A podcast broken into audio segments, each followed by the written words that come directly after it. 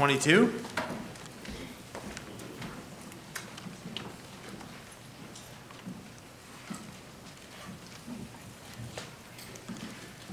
Message the Lord has given me uh, this morning is I just call one of those key truths to life, uh, to the Christian life. And we're going to find an illustration of it here in this chapter. And, uh, you know, sometimes I think Christians get this truth early, and it helps them tremendously. Um, in their life, in their growth, and in their in their relationship with the Lord for many, many years. And I think sometimes uh, uh, we as Christians maybe miss this truth for lengthy periods of time. And we live in unnecessary frustration um, and defeat in some ways uh, because of either missing it or neglecting it. Look at verse twelve. It says, "And he said, Lay not thy hand upon the lad, neither do thou anything unto him. For now I know that thou fearest God, seeing that thou hast not withheld thy son, thine only son, from me." So you may have heard of uh, missionary uh, Otto Koning. And uh, Otto Koning uh, was a missionary in uh, Papua New Guinea. And uh, the people that he was working with, of course, were um, quite, uh, I guess you would say, uh, primal. uh, they weren't uh, um, they weren't very uh, ad- advanced as we might think of it in many ways of their life. And uh, And it took uh, Otto Koning really a long time to, to adjust to being a missionary there, but in particular to one of the habits that these people had, and that was that they were chronic thieves. Some of you may have heard what is called the pineapple story, and I'm just going to give a brief synopsis of the pineapple story uh, here this morning. How many of you have heard that story before? All right. So you have a little of the context in which I'm going to just uh, kind of repeat uh, the story that he gives, but... Uh, Uh, for example, he talks about one day he saw, and, and you know, these uh, these uh, people didn't usually wear a whole lot, and so if they were wearing something in particular, some you know, sometimes it got your attention, and, and they saw this one uh, uh, uh, gentleman that was had a, uh, a necklace on, and on this necklace was, was hanging Otto Koning's can opener, and he's thinking, "Hey, I have a can opener a lot like that one right there." And then he realized that that was actually their can opener. And uh, he says, you know, even the story there is kind of uh, uh, humorous. They had been hacking away at the cans with a machete or whatever else to get them open. They couldn't find their can opener, and here this guy was wearing it around his neck. Uh, one time he couldn't find his his his, uh, his ballpoint pen. He said it was, he saw one guy one day, it was sticking through his nose. He had his pen sticking through his nose. He said, "Give me that pen, that's mine." You know, and uh, then he talks about, you know, uh, just safety pins. You know, they'd be missing things like uh, like safety pins, and they'd put them in, the, in their ears and, and things like that. And he said that maybe the most funny one was uh, one day this, this guy uh, comes on, and the, the only thing he was wearing was his wife's prescription sunglasses. And the guy was having a hard time walking around and everything, and they're like, "What is wrong with that guy?" And they looked at him more closely. He said, "Hey, man, you, you're wearing my wife's prescription sunglasses. No wonder you can't walk straight there." He's like, "You know, give me those things." Well, the point was they just stole everything. They stole everything. You know, he'd put his shirts out there on the line. The next, you know, the next day, he'd see somebody wearing his shirt. And uh, um, well, you know, the pineapple story uh, comes from the fact that, uh, that it was kind of a sandy terrain, and he wanted to have a garden. Um, Otto wanted to have a garden. And he had a garden back home, and he wanted to have a garden over there, but he, he couldn't grow anything. Well, he figured out that pineapples grew really good on the, that type of soil.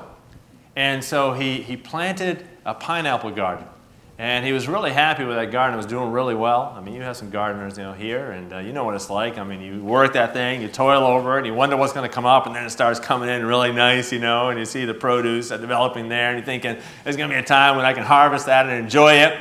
Well, all that was happening there in this pineapple garden, and uh, he was think- he wasn't thinking a whole lot of the fact that they had stolen everything else from him, and come to find out they had an eye on those pineapples as well, and You know, they hadn't stolen them, they hadn't stolen them, they hadn't stolen them. Well, the reason why they hadn't stolen them is because they weren't quite ripe yet.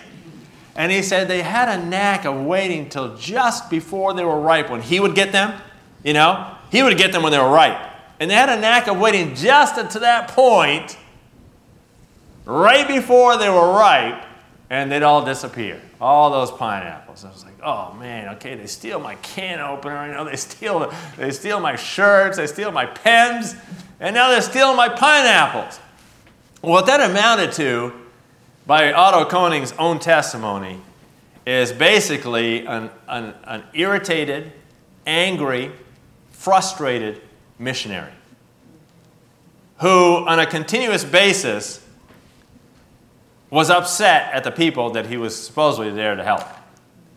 And, uh, well, we'll talk a little more about that uh, towards the, the end of the message, if there was a resolution to that and what it, what it may have been.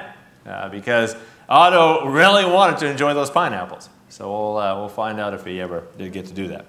Well, let's look at the uh, um, let's look at the, the passage here, and you know what happened in this account. It says in verse one, Genesis chapter twenty-two, verse one. It says, "And it came to pass after these things that God did tempt Abraham and said unto him, Abraham, um, and he said, Behold, here I am." And so the word there, tempt, is kind of the word that that, that stands out to me. Because you say, you know, if you know a little bit about the, about the about the story and what God asked Abraham to do, you would say, you know, that story's bizarre. You would say, humanly speaking, that story's outlandish. You say, you know, what what what is God thinking here? What is God trying to do? What kind of a God would ask would ask a, a, a father to take his son and to put him on, a, on, on an altar or sacrifice to him? What kind of a God would ask, you know, someone to do that? What is God doing here? Well, it explains to us, at least initially, it explains to us what God is doing. It says that he was there. It says he was tempting Abraham. Now, that's an interesting word, because on the surface, we might look at that and say, you know, I thought the Bible says that God doesn't tempt any man. Well, the word This translated tempt here is the word uh, nasa, and it means to test or to prove, to put to the proof. Now, do you think that God knows who to prove in certain ways? Do you think that God knew in his sovereignty and his foreknowledge that we would need to see a person who was proved in this way, that we would need to see an illustration of somebody that God could could could trust to pass this test, for it to, be, to pre, be preserved for us to this day to learn something from?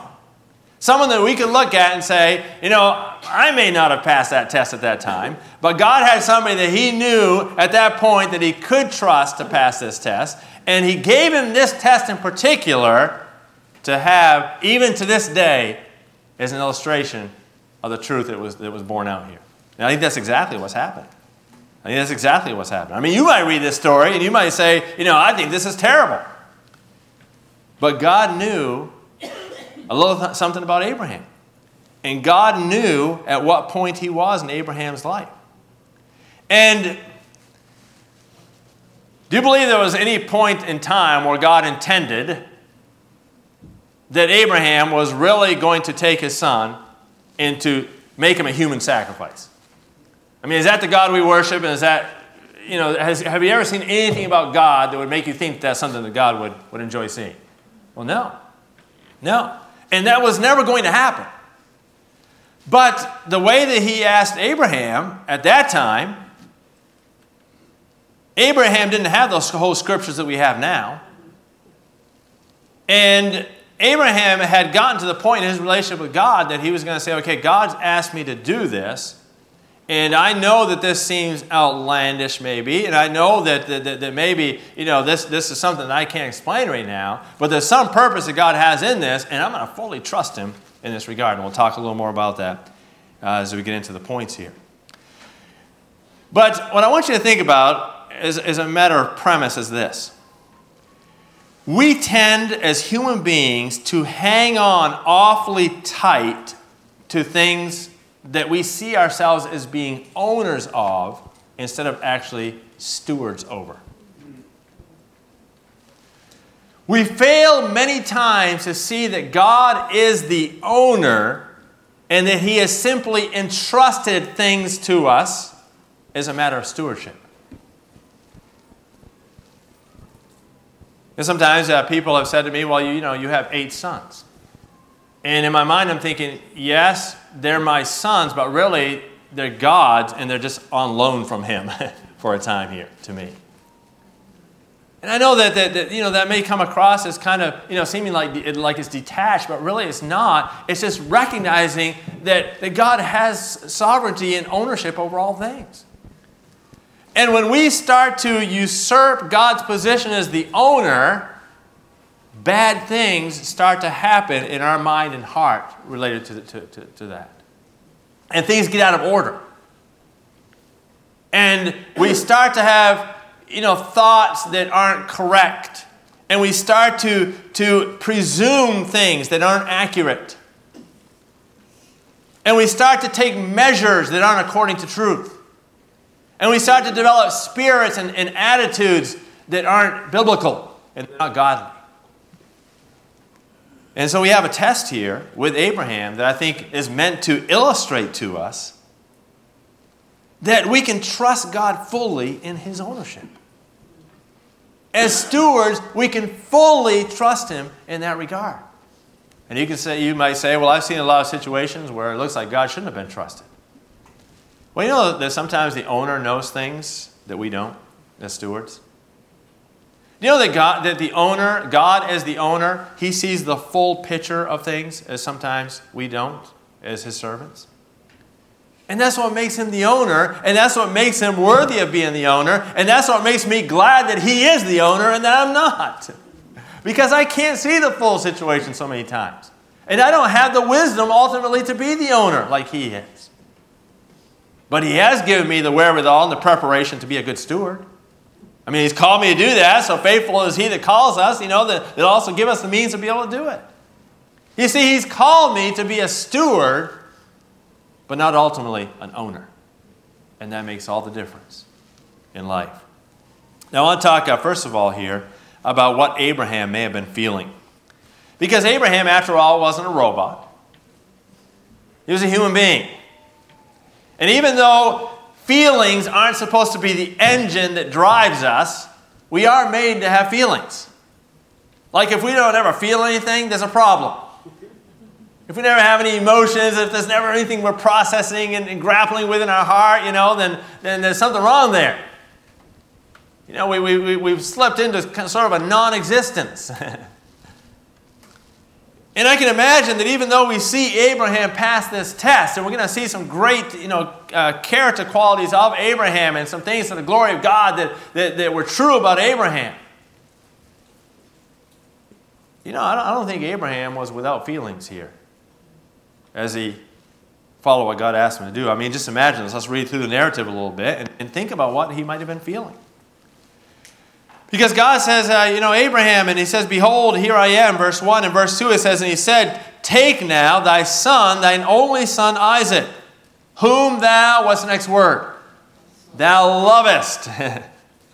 And you know that it's okay to love something that God has put you uh, as a steward over? It's okay to do that. It's okay to put your heart into that.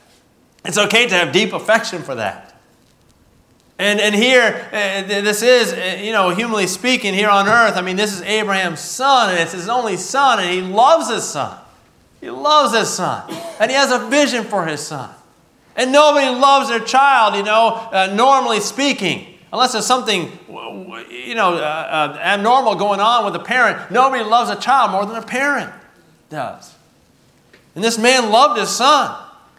And, and God says to him, you know, take that which you love and go up into the land of Moriah. And, and it says there, and offer him there for a burnt offering um, upon one of the mountains which I will tell thee of. Now you're going to tell me that, uh, you know, that, that you don't think that Abraham was feeling anything there?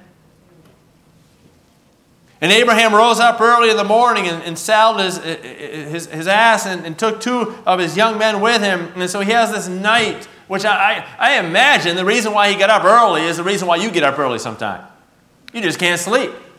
I mean, probably, you know, he was fitful and he, and he couldn't sleep and he's wrestling with these feelings and these things. And he said, you know, I might as well just get up and get an early start at this point. And so he gets up, you know, out of obedience, and, and he gets up uh, probably with these things churning within him. He took two of the men with him and Isaac his son, and clave the wood for the burnt offerings, and rose up and went unto the place of which God had told him.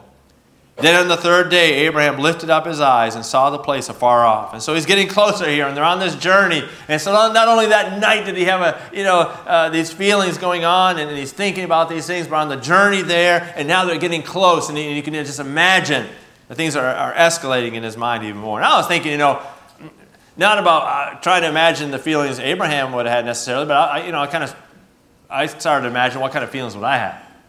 And I think that, I, you know, honestly, I might have been feeling some indignation at this point. You know, I might have been like something like, you know, God, I mean, you know, you gave me the son, and this is supposed to be, you know, something you promised as a gift that you gave me. Now you're saying you're just going to take him just like this? I mean, really, God? I've been trusting you. I've been believing you. And I know that I know that, uh, that, that Isaac's name means laughter, but is this what this is all going to be about? It's just this is just a, a laugh. This is a joke. I might have been feeling some indignation. I might have been having a sense of injustice in this. To say, you know, God, I mean, you know, you you you give me you given me the, this role as a dad. And I'm supposed to be protecting my son here. And I'm supposed to be doing this job. And now this happens? Where's the justice in this? What you're asking me to process here and accept, this is a great injustice. I, I may have been thinking that. I may have been angry. You know how it is sometimes when you take ownership of something and it doesn't happen the way that you want it to, is, is you being the owner? What happens? You get angry, right? I get angry at times. That's not the way this is supposed to happen. You know, I'm, I'm in control here. This is the way this is supposed to go. And I say, you know, I mean, you know, put it put it right down home. I'm, I'm the pastor here, you know, and this isn't going right. And, and, you know, I might get angry about that. I might get indignant about that. I might be trying, you know, seeking to take ownership of that in a way that it's not for me to take ownership. And things are going south and things are unraveling. You're saying, really, God, this is what you're asking me to do? This is what you're asking me to be a part of? I'm supposed to continue to trust you? In this setting, I mean, the natives are coming in here, you know, I'm trying to help them, and they're stealing all my stuff, and they're they're they're they're taking my pineapples, and they're ruining my garden, and you know, the, this is this is what I'm supposed to, you know, just, just take and say this is this is fine. And you can just imagine some of the things that, that Abraham, I mean, yes, he we can see he's a man of faith and he was trusting God, but don't you think he was feeling some things? Don't you think he was wrestling through some things? I imagine he was. I mean, maybe, I mean, we see him pass a test, so maybe Abraham was all the time just thinking, hey, look, I'm fine. I'm fine with this. Maybe he'd already gotten it. God is the owner. My son is his. Whatever he asks, that'd be, that's what I want to do. Maybe he was passing it. I don't know if I would have. Because, you know how, why I say that? Because much less sometimes gets to me in my life than this would. See what I'm saying? I, I failed the test of ownership versus stewardship over much less many times. And so I'm just thinking about what his feelings may have been, and, and uh, you know, maybe a possessiveness there, uh, maybe just a uh, just a, a, a trying to work through the matter, just a, uh, uh, uh, you know, going back and forth on it. But we do see Abraham's faith, and we see his faith very, very clearly. And faith isn't the absence of feeling. Faith isn't the absence of, of maybe even asking questions, but faith is ultimately saying, you know, God, whatever you say, that's what goes. I trust you fully, God. And we see that throughout the narrative. Let's look, pick it up in verse seven. Because in verse six, it says that Abraham took the wood of the, of the burnt offering, and he's making preparations here. In verse seven, and Isaac spake unto Abraham his father, and said, my father. And he said, here am I, my son. This must have been ripping at his heart. And he said, behold the fire and the wood, but where is the lamb for the burnt offering? And I think at this moment, something dawned upon Abraham's heart. and he answered out of what his trust in God was. And this is what he said. Abraham said, "My son, God will provide." I think it dawned on him right there, you know, that, you know, if, if God gave me this son, and he promised that, that through this son there was going to be blessing to the whole world, and, and, and he promised he had a great plan for this son, and I know this looks like it's going in a certain direction, and it looks like it's out of, you know, uh, out of control, and it's something that, that I don't totally understand. But I think when his son asked him that question, there was something that resonated in his heart that, you know, that he could he, he could trust God. The God that understood that he loved his son, loved his son even more than he did. And he looked at his son, and I don't think he's just trying to, you know, smooth it over or just trying to give him a pat answer. It says, "My son, God will provide. He will provide himself a lamb for a burnt offering." And so they went, Uh, both of them together. And they came to the place which God had told him of, and Abraham built an altar there and laid the wood in order and bound Isaac his son and laid him on the altar upon the wood. So God hadn't interrupted his instructions yet, and Abraham stretched forth his hand and took the knife to, to slay his son. You think this is terrible, this is horrible, but you know, we know at the end of the story, God never intended that this was that he was going to go through with this, but he intended to fully test him and get the proof of, of, of Abraham's confidence and the supreme owner, a God. Now, he may not have been be able to trust any, any of us with this test, but he entrusted it to, to, uh, to Abraham. And the angel of the Lord called up unto him out of heaven and said, "Abraham, Abraham." And he said, "Here am I." And he said, "Lay not thine hand upon the lad, neither do thou anything unto him. For now I know that thou fearest God, seeing that thou hast not withheld thy son, thine only son, from me." And Abraham lifted up his eyes and looked, and behold, him a ram caught in the thicket in, by his horns. And Abraham went and took the ram and offered him for a burnt offering in the stead of his son. And there's a wonderful picture of the gospel that comes from this. There's a wonderful picture when we trust God and God provides for us. When we look at God as the owner, that gives us a testimony that someone else would never have of the gospel and how we can trust him as our Redeemer.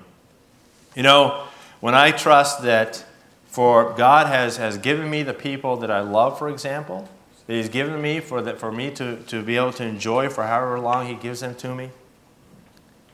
And when I trust him that he has an eternal plan for them that goes beyond even the measure of my stewardship here on this earth, when I trust him for that, that's an incredible picture of faith and of the gospel. When I trust that he has made provision for every one of my loved ones, for myself, for my loved ones, for, for those that I care about, to be able to eternally be with him and have a relationship with him. You know, that tells me that, that God, God, God loves him even more than I do. And God loved Isaac. And God used Abraham and Isaac and, and, and the substitute of the lamb that, that, that was provided there, that was found in that thicket, the ram caught up in the thicket by his horns. Abraham took that ram, offered him upon the burnt offering instead of his son. And there is the picture of the perfect substitute that God provided for every person that might themselves have to be offered in death as their own sacrifice to pay for their own sins. Jesus had that covered with that ultimate gift. And, uh, and Abraham's faith is remarkable. And he did pass that test. And you know, sometimes the test is going to come in ways that if we were to know about it far in advance, we would have a dread of that would maybe even paralyze us to living life.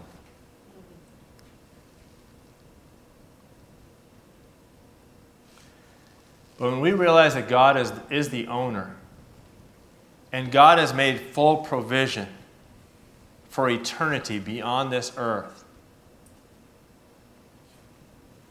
then that helps us to be able to relate everything that happens here to that ultimate eternal plan.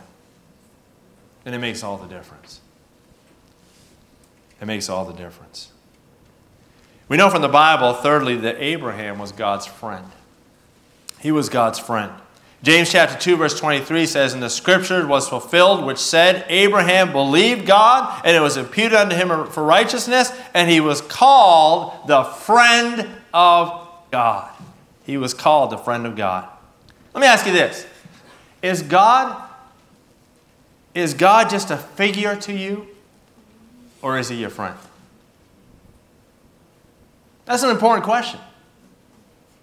Have you ever had a friend that you came to fully trust? I've had some friends in my life, and I thank the Lord for this, that I, I came to, to trust implicitly.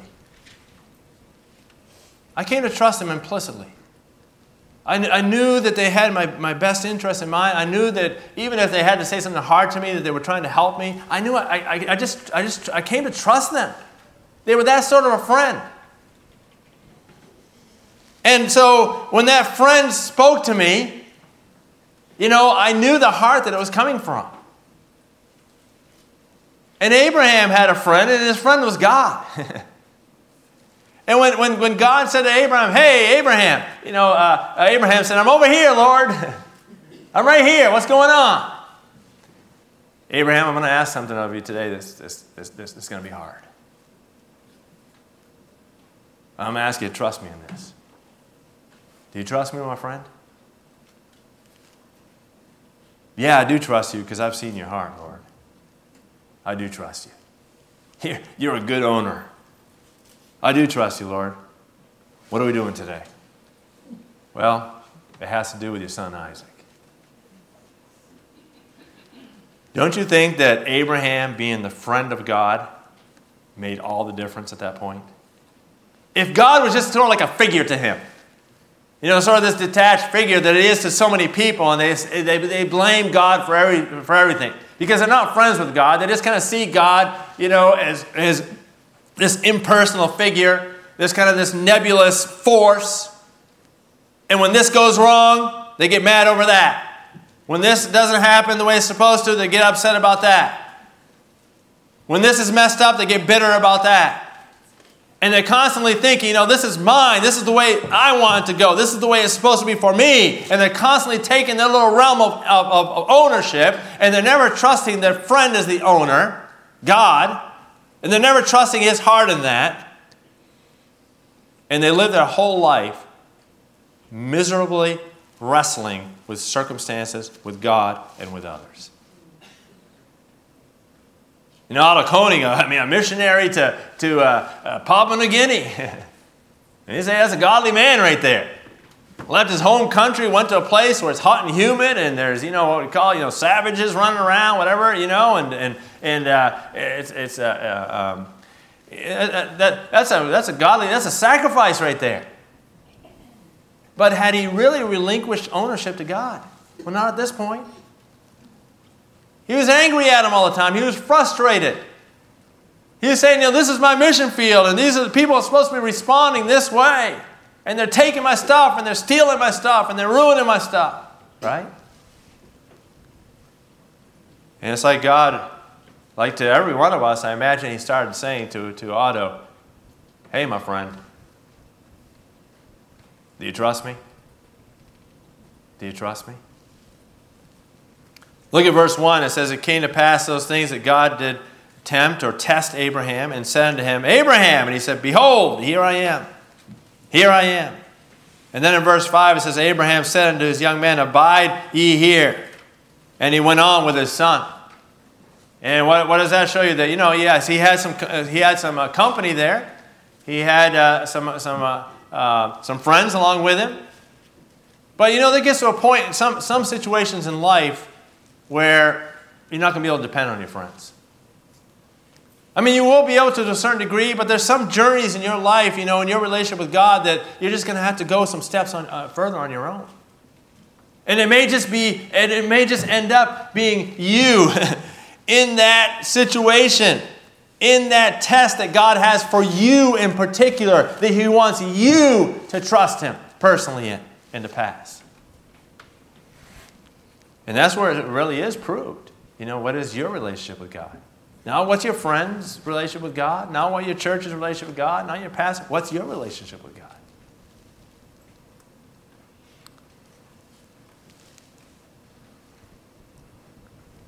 Next, I see Abraham's freedom. I see his freedom.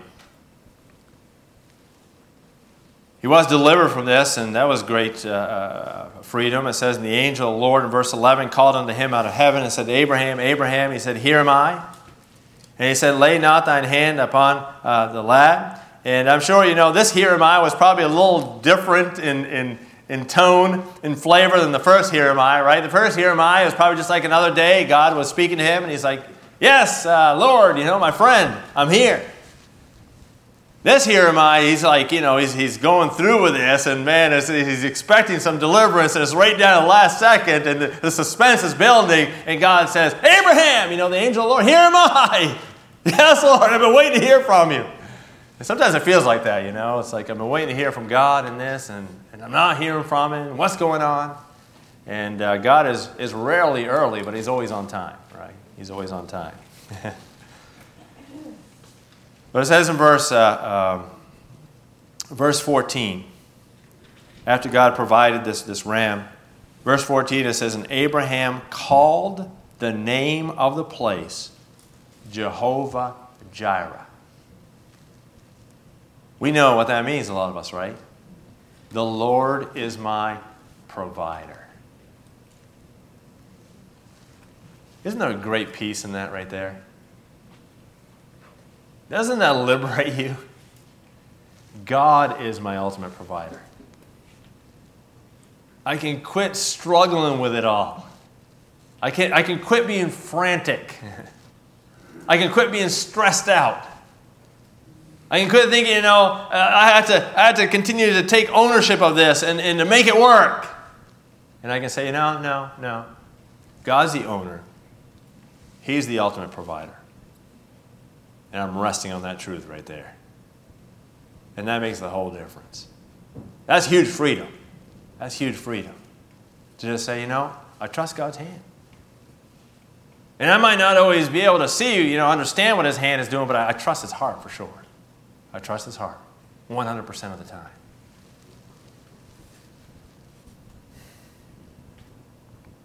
And so he says, I'm going to call this place Jehovah-Jireh. As it is said to this day, in the mount, the mount uh, of the Lord, it shall be seen.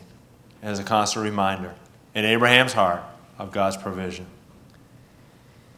And because of that, it led to uh, Abraham's future being so much more fulfilling. You say, you know, I don't think that, I, I, I'm, I'm getting a little convicted here. I don't think I've ever relinquished ownership fully to the Lord. And, and I can tell by some of the frustration in my life, you know, I'm being convicted about this truth. Well, today is a day where you can say, upon this mountain right here, I'm going to recognize Jehovah-Jireh in a fresh way. And I'm going to let that affect my future now. I'm going to let that affect my outlook um, in this whole journey that I'm in, the school of faith. And, uh, and so... It says in verse fifteen, the angel of the Lord called unto Abraham out of heaven the second time and said, By myself have I sworn, saith the Lord, for because thou hast done this thing. You've passed this test, Abraham. Congratulations. And hast not withheld thy son, thine only son. I have seen in your heart that even your son, you would say, okay, Lord, if you want to take him, you know, I recognize he's yours anyways. Wow. What a powerful thing. That in blessing I will bless thee. In multiplying I will multiply thy seed as the stars of heaven, as the sand which is upon the seashores. And the seed shall possess the gate of his enemies. And in thy seed shall all the nations of the earth be blessed, because that thou hast obeyed my voice. Now for Abraham, it was going to bless a certain amount of people. And that was determined by God. But you know, that as you pass this test, that's going to be a blessing to some people in your life as well.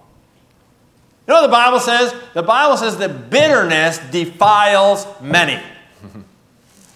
But the blessing of trusting in God will also affect many. For you to go through some things that for others they would turn bitter, and for you to say, no, I'm still trusting my owner, my friend, the God, my, the God of this universe, the one true God, I'm still trusting him. Like Job said, you can take my life, I'm still going to trust God. That's going to be a, a powerful testimony that can't be fabricated, that God, by His grace, allowed for you to live. That will be a blessing to many. It'll be a blessing to many.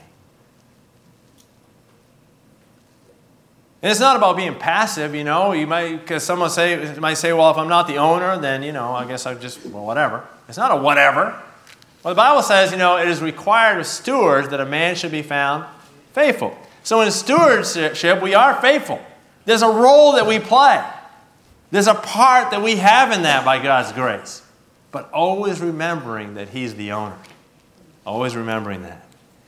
And, uh, And the story of Otto Koning, it looks like a lot of you already know the ending there, but um, he came across some Bible truths in his ongoing frustration.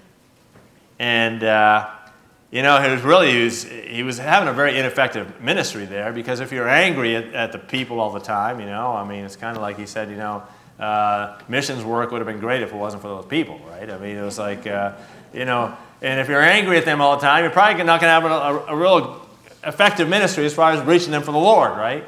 Um, and so that was going on. It was a Friday. It went on for years, and he just felt like he was beating his head against this thing. And and finally, the Lord said to him, "Hey, look, whose pineapples are those? Can we grow a pineapple? Can we grow a pineapple? No, we can't really grow a pineapple. Can it? That has to be a miracle of God in that every time, right?" I mean, whatever God has given you, you know, it, it, it was ultimately goes back to Him that He entrusted it to you for however many, however much time He gave it to you, right? We can't make it. We can't ultimately do it. It all goes back to Him. And he had to come to the point answering that question and say, well, you know what? Yeah, you're right, God. You are right. Those are your pineapples. And so he took that approach. He said, no, I'm going to relinquish I'm going to relinquish ownership of these of these pineapples. And I'm going to say, okay, Lord, those are your, you're the owner of those pineapples. If you don't like them messing with it, then, you know, you take care of them. If they're stealing your pineapples, you know, and, and, and you want to do something about it, you do it. I'm done fighting with this thing. And it's very interesting when he, it's humorous in the story, you know, when he got his, his heart right in that regard, and he relinquished ownership of it.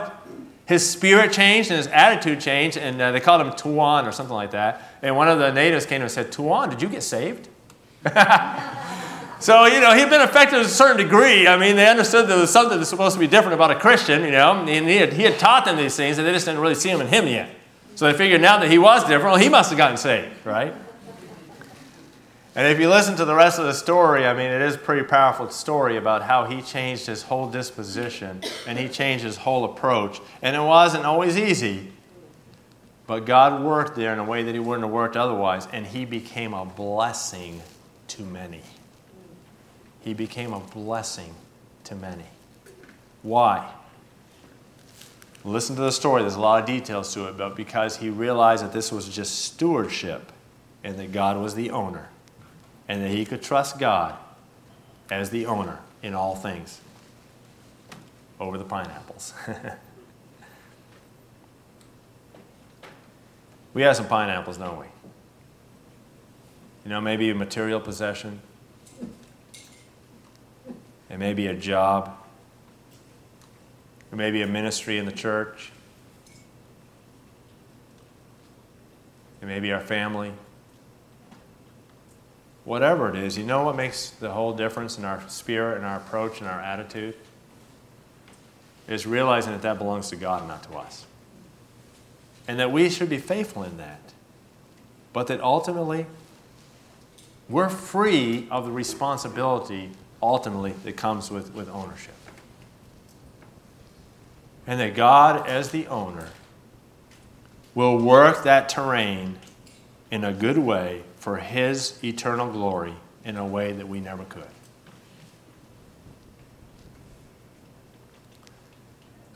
You know, so I, I feel as, as, as a dad, I, I've tried to work the terrain well in my family. I, I've tried to do a good job, and, and, I, and I've sought to exercise God's ways, but ultimately that was a matter of stewardship. And, and there are times when things don't come to, you know, the, the expectations are kind of what I was envisioning. But you know what I can do at that point? I can say, you know, Lord, I'm trying to obey You, and there's something more I can do. Show me. Is there something I've done wrong? You know, I want to I want to get Your, you know, forgiveness for that. But ultimately, I'm trusting that you're the owner and you're going to keep working here. And use me in any way that you continue to do that. Because when we recognize God as the owner and we just have a faithful role of stewardship to play, it makes all the difference. It makes all the difference. When we, when we presume the ownership that belongs to God, we're stealing from God, and God's grace isn't in that. You know what that's going to do? That's going to be destructive. That's going to be counterproductive. Otto Koning's ministry was failing over and over again to the very people that he felt like he was trying to help. When we say, okay, God, you're the owner, it's fine. It's okay. I'm just going to obey you with what I know to do today. And I'm going to trust you. You're going to continue to work. And all this ultimately is for your glory. That's a great place to be right there. It's not the easiest place to be, humanly speaking. But it's the place where you're going to continue to be a blessing to others. Through the circumstances that the owner has allowed in your life, you can either become better or you can become bitter. And there's very, very little in between that ultimately ends up happening, honestly. Many times we have bitter Christians in churches because they've never learned this simple point here of letting God be the owner and us just exercising good stewardship, being good stewardship. We don't have to manipulate things. We don't have to coerce things. We just work faithfully, obey God, let Him give the increase. And He will. He will. Because uh, He's the Lord of the harvest, and He knows what He's doing. Let's stand together.